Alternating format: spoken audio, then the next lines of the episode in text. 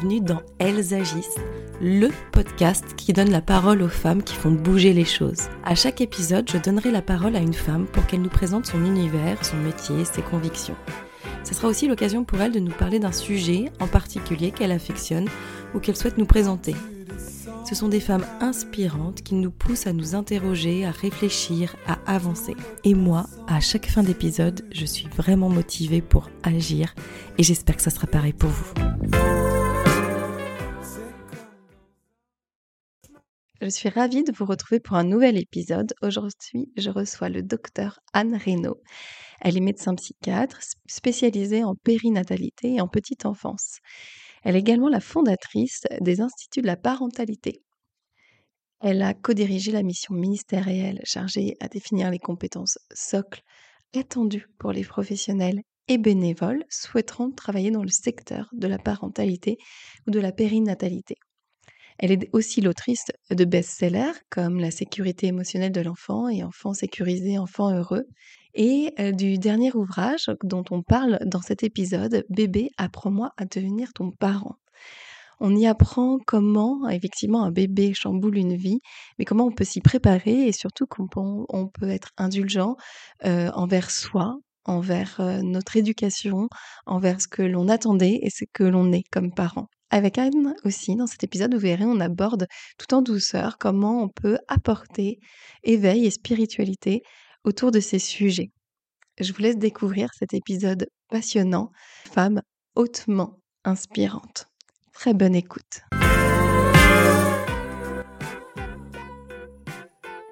Bonjour Anne. Bonjour Émilie. Je suis ravie de, de t'avoir micro d'Elsagis parce qu'on a, on a pas mal de sujets à aborder ensemble. Donc merci beaucoup d'avoir accepté mon invitation. Eh ben, merci à toi, c'est un plaisir d'être avec euh, vous tous. Plaisir partagé. Est-ce que pour, pour commencer, Anne, tu veux bien te présenter de la manière dont tu souhaites, nous présenter qui tu es professionnellement, mais aussi peut-être un petit peu personnellement, ce que tu as envie de nous dire en tout cas? Ah oui, mais de toute façon, je pense que c'est assez indissociable. Ma fonction aujourd'hui, elle est autour de d'un titre. Souvent, hein, on dit que on se définit aussi par ça, mais je suis psychiatre mmh spécialisée dans le domaine de la périnatalité à la petite enfance. et ce, parcours professionnel, il a été marqué par plusieurs étapes parce qu'avant d'être psychiatre, j'ai d'abord été médecin généraliste et même médecin urgentiste avant, donc vraiment dans la grande proximité avec les patients que j'ai pu accompagner. Et puis, je me suis passionnée pour la compréhension des liens, tout ce qui nous unit, parce que ça me fascine, ce qui nous réunit, ce qui nous relie. et donc, plus tardivement, je me suis spécialisée dans ce domaine-là. alors, pourquoi je me suis spécialisée? Parce que aussi dans ma vie personnelle, j'ai euh, j'ai eu un certain nombre d'épreuves ou d'expériences qui m'ont amené à encore plus questionner cette dimension-là, et en particulier l'accès à la parentalité. Je pense que comme, comme tout un chacun, cette étape initiatique, elle est venue aussi m'interroger profondément avec un petit bonhomme qui est né très grand prématuré, avec tout ce que ça induit. Et puis, et ben, et ben aujourd'hui, un, un, jeune homme qui va plutôt très très bien et dont je suis très fière. Mmh. Qu'est-ce qui.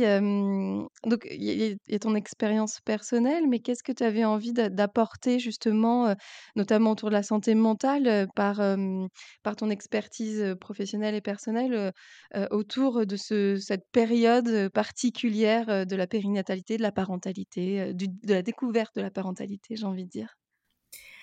Alors plusieurs choses, mais peut-être si, si, je les si je les structure deux, deux choses, c'est que mmh cette période elle est elle est là, elle elle peut être très belle et elle peut en même temps être marquée par des épreuves assez terribles et qu'elle est on, on l'a dit et on la sait aujourd'hui comme une période initiatique, c'est-à-dire une période qui nous qui, a pour objectif aussi de nous éveiller. Hein, c'est un peu l'objet de mon dernier ouvrage, mais comment on s'éveille en utilisant ce, cette période de la parentalité et du devenir parent pour euh, rencontrer l'enfant intérieur qu'on a été, que souvent on n'a pas trop, pas trop envie de voir parce que il nous rappelle aussi des, des événements douloureux, euh, mais il est aussi là pour nous guider vers des très belles choses et vers euh, une rencontre avec soi-même.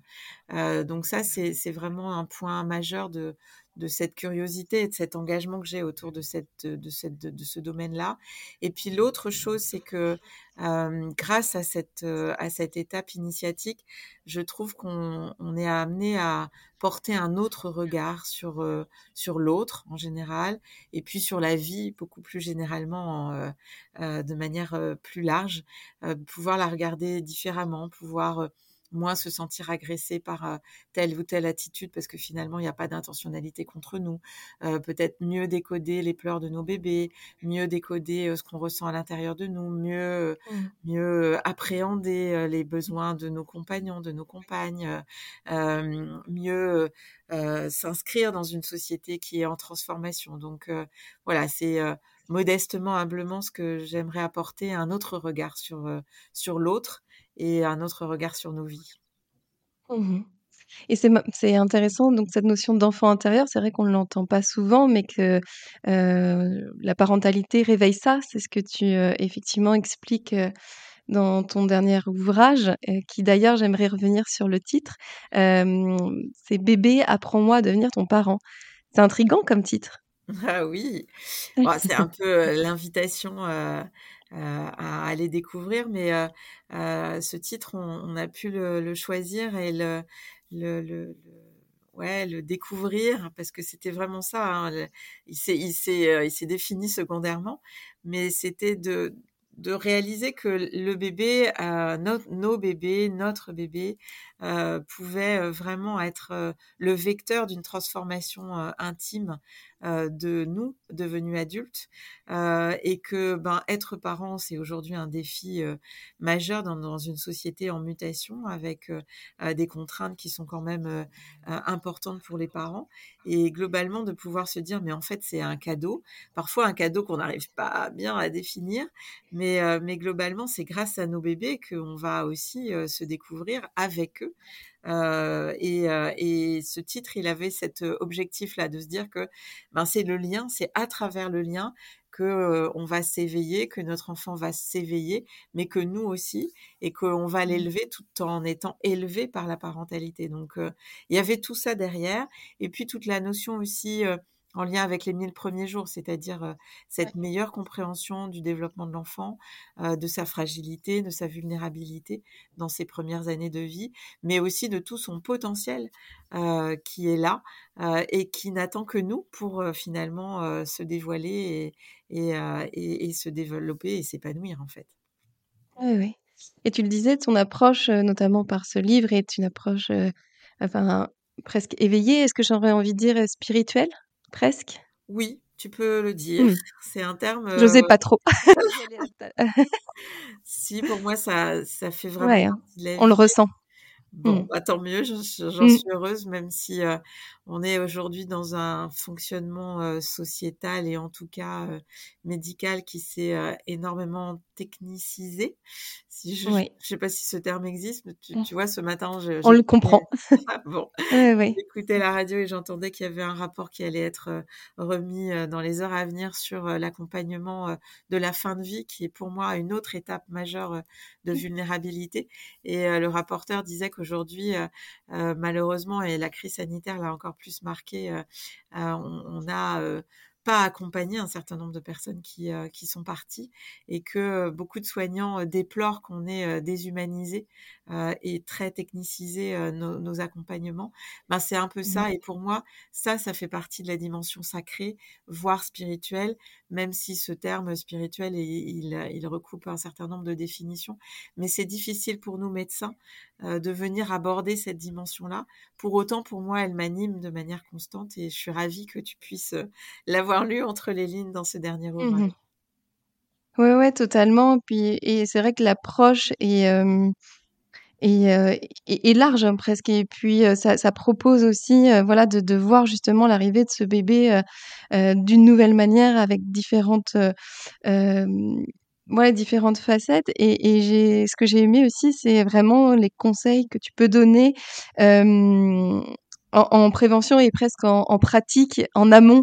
Euh, par exemple, la, notion de sortir sa zone de confort, euh, qu'un bébé va nous sortir de notre zone de confort. Et ça, c'est intéressant parce que ça peut paraître évident en le disant, mais je pense qu'on n'y pense pas vraiment que c'est un des points de base. Euh, on en parle beaucoup professionnellement, de sortir de sa zone de confort, d'évoluer, etc. Mais c'est vrai que dans le personnel, un bébé va complètement nous, nous chambouler. Et, et ça, tu donnes des petits tips aussi pour que en, amont ou quand le bébé est là, on, puisse euh, peut-être même un peu relativiser les choses et te dire euh, voilà c'est un challenge, un défi, voir les choses différemment. Ouais, c'est vraiment ça. C'est, bah, merci de ce retour qui me touche beaucoup, parce que au delà de l'éveil, il y a quand même «et je fais comment?» Oui, c'est ça. et c'est important aussi qu'on puisse donner, un certain nombre de clés. Moi, j'aime bien utiliser cette, ce terme-là. C'est des clés qui viennent ouvrir, des portes qui sont déjà mmh. là ou des fenêtres, hein, pour, que l'horizon soit soit plus soit plus large. mais globalement, souvent on se dit: «Mais comment je me prépare à être parent?» les sages-femmes, elles sont en charge de la préparation à la naissance et à la parentalité et puis on, rencontre et moi je rencontre beaucoup de parents qui me disent: «Mais oh, si on m'avait dit, j'aurais mmh. peut-être fait autrement, j'aurais pensé les choses autrement» et et c'est aussi, cet ouvrage le résultat de tous ces échanges que j'ai avec ces parents dans une société où on on aurait envie que tout, tout marche comme on a décidé, où on a le sentiment qu'il faut qu'on contrôle les choses, qu'on va gérer nos to-do list, qu'on va euh, euh, pouvoir faire face euh, aux demandes professionnelles et personnelles. Et il y a un moment où c'est important de faire ces petits exercices. C'est pour ça que j'ai mis plein de pouces, en fait. Hein. C'est comme dans nos cours de récréation où avant on faisait pouces. en tout cas, c'est ça que ça m'a rappelé. pause et, comment ben, on, s'autorise des respirations. Et puis, ben voilà, comme tu as donné l'exemple, savoir que ce bébé, il va nous sortir de nos zones de confort, qu'on va perdre le contrôle. Euh, qu'il y a un certain nombre d'éléments, d'événements qu'on aurait voulu vivre autrement et qui vont pas se mmh vivre comme on imaginait et pourquoi pas, que finalement ce bébé il va nous nous amener à explorer des endroits où on, ne s'est jamais aventuré et c'est plutôt ça. J'ai envie de d'équiper les parents de cette de, de, cette de, de, tout ce dont a besoin un explorateur pour partir à mmh l'aventure en fait et réaliser que ben il y a plein de choses qu'on ne connaît pas qui nous attendent derrière derrière cette cette porte qui va s'ouvrir. Oui, je reviens sur cette notion de de pouce, hein, c'est marrant, mais oui, dans le livre, il y a pas mal de prendre le temps, cette notion de prendre le temps, à la fois, pour lire le livre finalement, pour, prendre du recul sur, ce que tu nous, proposes, que tu ce qu'on explore, mais aussi prendre le temps aussi d'avoir ce recul, de ce rôle de parent qu'on soit on découvre, soit on redécouvre, soit on n'a pas qu'on n'a pas pris le temps en fait de d'appréhender avec cette, cette, cette distance. Ah oui, je te rejoins. Le, le temps, je pense que c'est euh, c'est le bien le plus précieux d'aujourd'hui et en même temps, c'est nous qui le décidons et c'est nous qui le déclinons. Euh, finalement, c'est très subjectif. Hein. Il suffit de passer euh, mmh un moment devant un, coucher de soleil et de réaliser que ça peut durer une éternité et puis d'avoir le sentiment de courir après le train dans nos, dans nos quotidiens d'aujourd'hui qui se sont quand même beaucoup, beaucoup accélérés. Hein. J'ai moi, je, je, fais partie des générations qui n'ont pas connu euh, euh Internet et, euh, et, et, les mmh. téléphones portables pendant un certain nombre d'années. Et je peux vous témoigner que la vie était plus douce, plus, plus posée. Elle, elle était probablement, et, et j'en suis convaincue, moins nourrie d'informations venues de l'extérieur et moins de liens mais pour autant, les liens, on, venait les cultiver et je pense que aujourd'hui, on a à préserver ce trésor-là et que nos enfants, ils nous l'imposent d'une certaine manière. Hein. Je, je, dis souvent qu'il y a des parents, ils ont envie de s'inscrire sur des, des groupes de méditation pleine conscience parce qu'aujourd'hui, ça fait partie des, des éléments qui peuvent nous aider à mieux vivre nos vies. Mais en fait, connectez-vous à votre bébé et il vous offre hein, des groupes de pleine conscience parce que lui, lui, il est dans l'instant présent et, euh, et il nous fait ce cadeau-là. Mais des fois, ben, on est dans la course, d'arriver à l'heure au travail, d'arriver, euh, de faire à temps les courses, de pas, euh, de pas se retrouver devant la boulangerie qui est fermée. Et finalement, on va commencer à contraindre aussi nos enfants à, à cette temporalité accélérée. Et tu, tu, as vu aussi, j'ai, j'ai voulu revenir sur ce qu'on avait vécu dans la crise sanitaire parce que ça fait partie des, des, des éléments de leçons de cette crise où beaucoup se sont mmh. dit waouh, mais ça fait aussi du bien de pas être soumis à cette course folle et à toutes ces contraintes. Et moi, j'ai envie de dire aux parents, mais finalement, ça vous appartient de vous dire, bah là, je m'offre 10 minutes euh, où j'ai pas d'écran, où je suis vraiment euh, en interaction avec moi-même, avec mon bébé. Euh, et finalement, c'est des moments précieux qui sont d'une richesse et, d'un cadeau incroyable en fait. Donc ouais, le temps, le temps a été un peu le fil rouge aussi de l'écriture de cet ouvrage. Oui, c'est, et c'est important de le souligner et cette phrase quand tu dis, oui, que l'enfant nous offre ça, heu, par, lui, sa notion du temps qui quand il est avec nous, lui, il l'est vraiment et ça, c'est, ça, c'est, une belle leçon, en fait, qu'on peut tirer de de nos enfants. J'ai aussi ressenti beaucoup d'indulgence, je trouve, que tu voudrais partager envers nous-mêmes. Parfois, en tant que parents, on se donne beaucoup, on est ambitieux, ce qui est normal aussi. Je pense qu'on a envie de faire bien, mais un peu trop, tout le temps et ça parfois, ça masque la réalité, ça masque, la beauté de certains échanges. Ah oui, je trouve qu'on est, Mmh on est soumis à ce que moi j'appelle aujourd'hui le culte de la performance. Heu, on doit être au top partout, heu, qui crée un niveau d'exigence. Alors, je suis pour l'exigence aussi parce que je pense que c'est important qu'on se valorise et que, heu, on ait un regard, tourné vers le haut, mais pas au prix de sans arrêt nous culpabiliser, et nous rabaisser en fait et globalement, Mmh c'est quand même extrêmement fréquent et je vois beaucoup de parents arriver, assez démunis en disant: «Mais j'ai lu plein de livres et j'ai l'impression que je suis à côté et que j'ai beau faire, ça marche pas». J'ai vraiment eu envie de décaler cet ouvrage et de dire mais en fait il y a aussi plein de choses qu'on fait bien. Ça ne veut pas dire que ce qui n'est pas ajusté on va le laisser là où il est, mais on va se responsabiliser et en faire quelque chose en fait. Donc ben, je suis ravie qu'on puisse lire cette indulgence mh. dans, dans, mes propos et puis l'envie que les parents ils retrouvent l'envie d'être avec leurs enfants. Moi, j'ai plein de parents qui me disent, mais en fait, je me sens tellement en difficulté que j'ai même plus envie, alors que je lui en veux pas à mon enfant.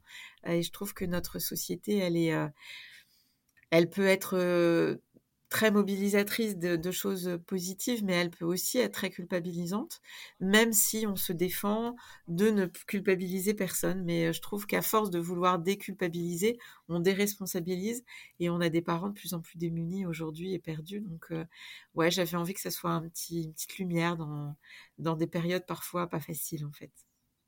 Oui, oui, et puis c'est bien, ça apporte beaucoup. Ton livre est vraiment une source de, heu, comme je disais tout à l'heure, de conseils et de et de choses facilement applicables, heu et puis de de réflexions aussi qu'on peut avoir, heu, justement sur, bah, comme tu disais, la notion de vie, plus générale, sur, l'autre, sur soi, sur le regard, sur ce qu'on a envie d'être nous aussi, en en notant ce qu'on oui, que ce soit pas vis-à-vis des autres quoi, en fait. Voilà, c'est important. Ouais, ça a été une réflexion Ouais. éditoriale aussi et vrai que, il y avait une attente de conseils très concrets, mais je ne voulais absolument pas non plus dans tomber dans ce dans ce ce pas que que que je dénonce parce que je pense que ça marche pas, mais d'avoir, un outil clé en main, comment être parent aujourd'hui, c'est une relation trop intime et singulière avec chacun de nos enfants pour, pour savoir qu'il y a pas de notice. Pour autant, c'est important de de, de, de, pouvoir nourrir cette réflexion qui fait qu'on a Ouais. décidé de devenir parent, de rentrer dans cette aventure-là et tout ce que ça va induire. Et je trouve qu'aujourd'hui, euh, euh, on a peu d'espace d'échange de cette réflexion-là. On est dans une société qui est venue plus instantanée où on a besoin de d'outils. Hein. Moi, je, souvent, j'entends j'ai besoin d'outils. Euh, ben moi, je dis voilà, j'ai besoin de Mmh. clés. Euh, et c'est important d'avoir ce que nous on appelle cette fonction réflexive. Je vais réfléchir à ce que ça va me donner. Et ça a été l'objet de cet ouvrage qui est du coup un peu décalé par rapport à d'autres propositions euh, euh, de, de, littérature autour de ce domaine-là. Mais c'était euh, vraiment intentionnel et, et c'était comment j'embarquais aussi le parent avec moi dans un processus très progressif où chacun soit respecté dans ses étapes et chacun prenne le temps aussi justement avec ses pouces de se dire ah ben tiens j'ai peut-être Mmh envie de poser ce livre, j'ai peut-être envie de prendre un petit carnet et puis de noter des choses. Voilà, c'était c'est mon invitation dans cet ouvrage. Ouais, ouais et c'est réussi. Bravo sur ce pour ce livre. Heu, Anne, tu es aussi la fondatrice des instituts, de la parentalité. Est-ce que tu peux nous en parler? Ouais, c'est une, c'est une magnifique aventure, heu, un peu comme une parentalité. En fait, je suis médecin depuis des années et j'observe beaucoup de parents et de professionnels, à très en questionnement par rapport à ces enjeux de la parentalité et je me suis dit que ça serait peut-être, intéressant de de d'ajouter ma pierre à l'édifice et donc j'ai créé un lieu, alors maintenant plusieurs lieux, Oui. qui viennent, accompagner les parents et les enfants à mieux se comprendre et à mieux se décoder pour, réussir à se rencontrer, heu et quand l'enfant se sent rencontré par l'adulte qui prend soin de lui, il va pouvoir créer des liens d'attachement, heu, qui vont être source de protection et d'épanouissement pour lui. Donc j'ai créé des lieux où on propose des actions ou collectives ou individuelles, donc soit des programmes de soutien à la parentalité, soit des professionnels qui vont accompagner ces familles-là, soit aussi des formateurs qui vont former, heu, tous les professionnels qui accompagnent les familles pour mieux comprendre ce qui se joue et les besoins fondamentaux de l'enfant. Heu, aujourd'hui actualisés par les Mmh neurosciences affectives et sociales, heu, qui s'appellent donc des instituts de la parentalité. Alors j'ai créé le premier en région bordelaise en 2017, un deuxième en région parisienne en 2019 et là, j'ai une vingtaine de bébés instituts qui poussent partout en France pour, heu, transposer finalement, ce ce dispositif ou cette réponse à l'attention des familles sur, d'autres des territoires, nationaux et outre-mer.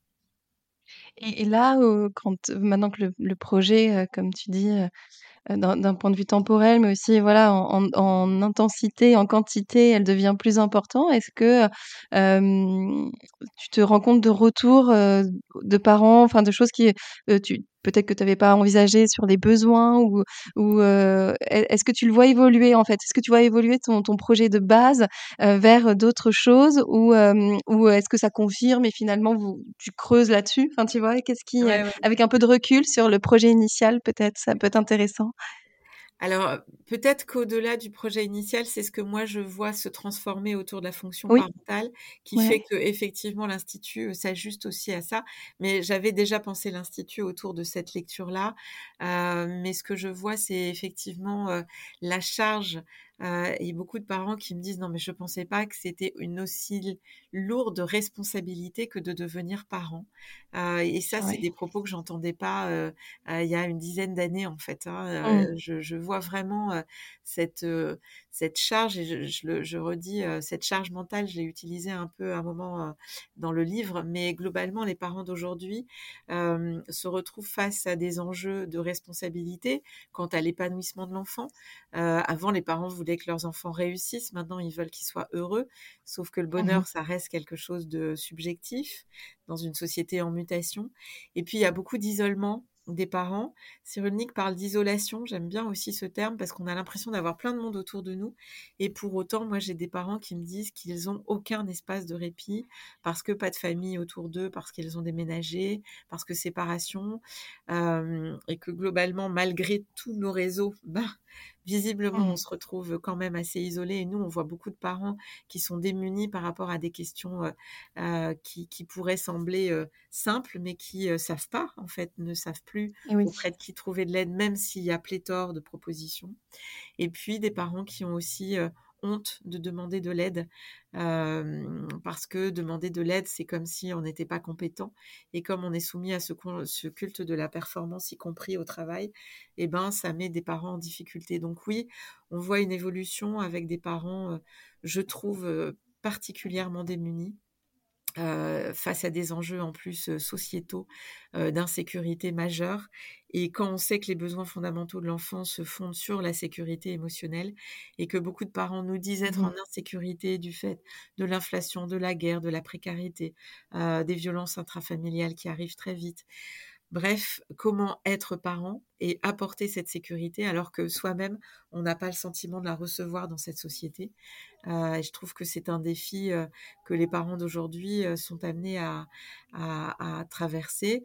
Je ne dis pas que les parents d'hier n'avaient pas la guerre aussi, mais la mondialisation et l'accès à l'information de partout créent notre environnement de manière plus oppressante et, et, du coup une pression plus importante sur les parents mmh d'aujourd'hui, en fait. Oui, voilà, et tu réponds aux besoins des parents et de voilà de d'aujourd'hui et de la société d'aujourd'hui et avec ce qui, qui ne veut pas dire qu'avant c'était plus ou moins dur, mais c'est vrai que là on est quand même bien sur. Il y a quand même pas mal de choses inédites hein, qui ont été vécues par les jeunes parents voilà ces dernières années et donc effectivement ça engendre beaucoup de de peur, enfin voilà, et d'inconnu par, par de fait. Clair, hein, pour, bah, pour, revenir sur la crise sanitaire, un confinement, personne ne l'a vécu jusqu'alors, et même s'il y avait des épidémies, et personne ne l'a vécu au niveau mondial. Là, on est dans une lecture qu'on dit nous écosystémique, c'est-à-dire que toutes les tranches de notre société sont touchées, toutes les, tous les champs, et il n'y a pas d'espace de protection d'une certaine manière. Et ça, c'est ça, c'est une première. Les mmh parents d'aujourd'hui vivent des choses qui sont quand même très menaçantes. Par rapport à ceux d'hier. Hier, c'était une autre type de menace, hein, mais euh, euh, le, confinement sur les enfants. Aujourd'hui, on commence à voir arriver dans les écoles les enfants qui, ont, qui sont nés sous le confinement et voilà, on se pose un certain nombre de questions sur comment se sont construites les interactions pour eux, la relation à l'autre, etc. Donc, oui, on est face à un défi. Alors, on pourrait dire, hein, comme le dit euh, comment il s'appelle euh, Frédéric Lenoir que euh, l'idéogramme de crise ben, il y a il y a espoir et en même temps déconstruction. Donc il y a sûrement un espoir de changer de paradigme mais ce, ce, changement de paradigme il se fait pas sans finalement qu'on y laisse aussi un certain nombre de d'instants de souffrance ou de difficultés en fait. Oui, oui, tout à fait j'avais une question sur, peut-être un petit message, de prévention que tu pourrais, nous partager, notamment pour, peut-être si tu as quelque chose à préconiser, alors on a parlé de charge mentale, mais donc pour peut-être, prendre conscience déjà et ou maintenir une bonne santé mentale, pendant cette période de, de découverte de la parentalité, Est-ce qu'il y a quelque chose qui te vient en tête, à nous partager? Il y aurait tellement de choses, mais une chose, je pense, apprendre à prendre soin de soi pour pouvoir mmh prendre soin de l'autre. Hein, c'est pas soin pour soi euh, et s'arrêter sur une lecture de l'individu, mais euh, nous, c'est ce qu'on travaille vraiment. On appelle ça euh, caring for the caregiver, prendre soin de celui qui prend soin prend soin. Mmh Donc vraiment apprendre à prendre soin de soi, apprendre à, à, pouvoir être attentif à, à, ce qu'on vit dans notre environnement avec nos proches, partager ce qu'on ressent avec nos proches. Euh, même si le monde d'aujourd'hui est très, euh, est très finalement euh, agressif, oppressant, il y a aussi des gens autour de nous qui nous apportent beaucoup de choses positives, donc de les partager. Je veux pas non plus arriver dans une, un pays des bisounours où on voit que les choses positives, mais voilà, se réussir à se faire plaisir en se disant bah oui, ben là stop, je vais m'arrêter dans cette librairie parce que j'ai envie de feuilleter les livres et tiens ben je vais prendre un moment pour regarder le coucher de soleil même si j'ai encore trois lessives à faire. Enfin vraiment de de de, de, s'autoriser à prendre le temps de prendre soin de soi, de se cajoler, de se mmh. de se faire des petites douceurs, des choses qui nous font plaisir, des choses de base. Aujourd'hui, je demande à plein de parents mais de quoi vous auriez envie? Et ils arrivent même plus à se connecter à ça en fait. Hein. Ah oui. Je, fais mmh. l'exercice à un moment dans le livre, je dis voilà, je vous offre ma baguette magique, vous en feriez quoi? Et il y a plein de parents qui me disent mais je sais même plus. Ben voilà, je vous offre une baguette magique. Là, euh, vous, feriez quoi de cette baguette magique? Et c'est même pas une question de moyens financiers, mais euh, mais mais vraiment de, ça. J'ai des mamans, je dis mais euh, vous auriez cinq minutes? Elles me disent mais j'ai même plus cinq minutes depuis que bébé est là. Je dis vous auriez cinq minutes, vous feriez quoi? Bah, je sais même pas. Et alors qu'on voit bien que probablement elles auraient peut-être envie d'aller chez le coiffeur et de se faire un peu masser le cuir mmh. chevelu. Mais elles y pensent même plus. Voilà, et qu'elles y pensent même plus en fait. Donc c'est vraiment tout le travail aussi de ce livre, se reconnecter à ce, quoi on, on, aurait envie, juste envie en fait, envie. Oui, oui. Et c'est primordial, comme tu l'as expliqué. Dans, Elles agissent, on arrive à, la fin de l'épisode, je, pose des questions autour de l'action. déjà, pour toi, agir, ça veut dire quoi? Ça signifie quoi? Euh, Alors, agir, c'est euh, euh, c'est pouvoir, enfin, c'est plusieurs mouvements à mes yeux. C'est pas juste être dans une action pour agir. Heu, c'est qu'il me semble important que cette action, elle soit inscrite dans un processus, heu, réflexif qui permette d'observer ce qui nous semble peut-être, heu, ne pas être en adéquation avec les besoins. Je repense par exemple à l'institut. Avant de créer Mmh l'institut, j'ai observé, j'ai pu être dans des équipes, j'ai vu ce qui, ce qui pouvait, être un besoin pour l'autre, un manque. J'ai pu analyser le besoin et puis en construire et innover et inventer une réponse et la mettre en œuvre en fait. Heu, donc heu, ouais, agir, c'est plutôt mettre en œuvre une réflexion et une idée et pas, heu, agir en disant: «Bah, voilà, j'ai fait ça». Mmh un peu, alors ce c'est pas dans ma manière de le dire, mais un peu de ce que je vois malheureusement aujourd'hui, sur un plan, politique et pas, heu, politique politicienne, mais heu, globalement, hein, c'est de se dire: «Bon, bah, on va avoir fait quelque chose, mais c'est pas ce qu'on a fait qu'on a donné une réponse». Donc pour Mmh agir, ouais, c'est mettre en œuvre une réflexion qui répond à un besoin sociétal. Très bien et toi, qu'est-ce qui t'a donné, envie d'agir? Qu'est-ce qui t'a poussé peut-être même à agir à un moment donné? Ah et qui me pousse tous les matins à me lever, à partir, à à sillonner la France. Là, je reviens de de Guyane et j'ai rencontré des gens incroyables. Ben, c'est nos enfants, c'est, c'est nos enfants, Mmh c'est, heu, ce qu'ils nous ce qu'ils nous envoient comme, comme, comme difficulté parce qu'aujourd'hui, nos enfants nous envoient, quand même des signaux, qu'ils ont besoin de nous, qu'ils ont besoin de nous, conscients de leurs besoins, et que si je peux éclairer modestement à mon niveau cette conscience-là, ben, j'aurais fait ma part du colibri, dans cette, incarnation et heu et voilà, donc c'est les enfants, c'est les enfants, les enfants, les enfants. Ouais, c'est un bon moteur, hein, effectivement. Ah ouais. Et et est-ce que tu as une expérience, alors ou une personne peut-être qui t'a particulièrement, heu, influencée, qui a peut-être parfois un peu, éveillé cette lumière et cetera pour, bah, justement ton engagement, l'action que tu mènes, les actions que tu mènes?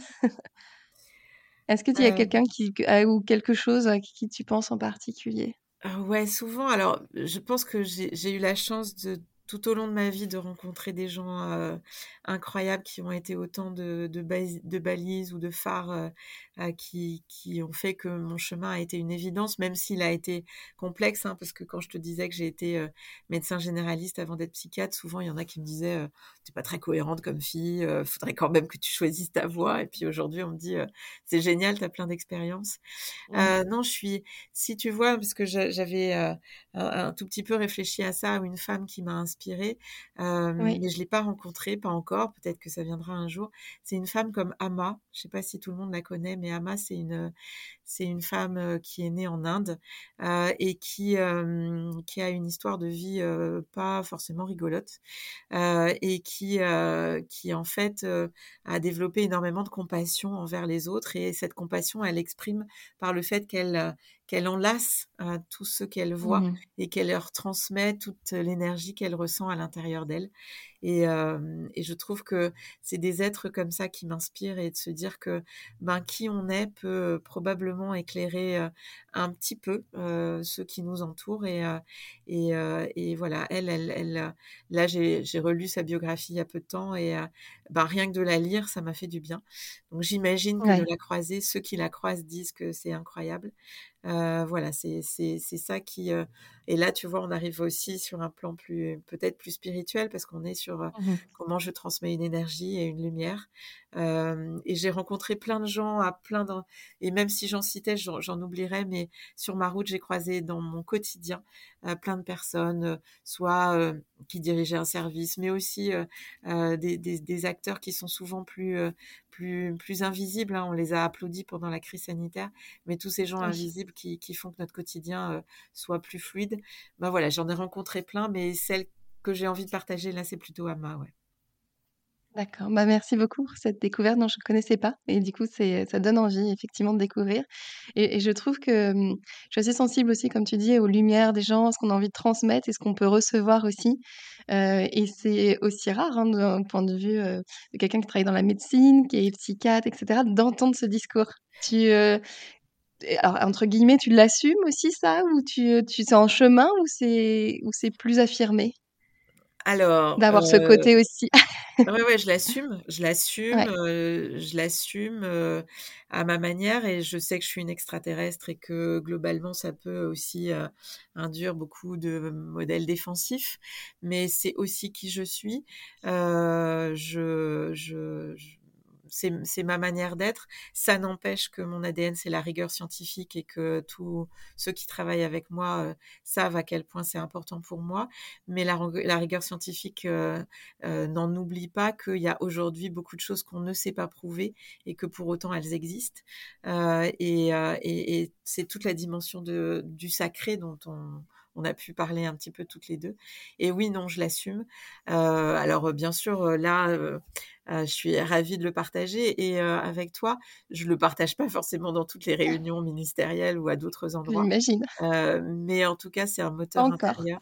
Pas encore parce que je sais que c'est aussi important d'être soucieux de là où est la conscience de l'autre et que si je l'embarque mmh trop loin dans ma conscience, ben je le perds en fait. Donc donc je, voilà, je suis à cet endroit-là.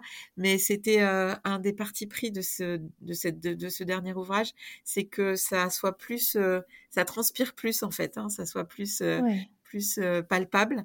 donc ça veut dire qu'avec le temps, je m'autorise plus à le, à le partager. Et donc si je le partage, je l'assume, ouais, totalement.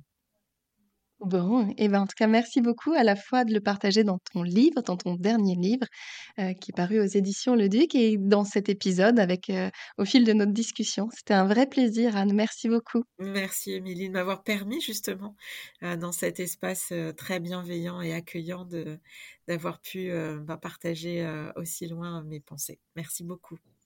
Merci beaucoup. J'espère que cet épisode vous a plu. Merci d'avoir pris le temps de l'écouter. Et n'hésitez pas, si vous avez aimé, à le partager, à le commenter, à faire vivre la communauté Elsagis. Je vous retrouve très vite pour un nouvel épisode. Et n'oubliez pas que des lives sont aussi disponibles sur mon compte Instagram emily.b et que vous pouvez aussi retrouver toutes les informations de l'épisode sur le site du podcast www.elsagis.com. À très bientôt!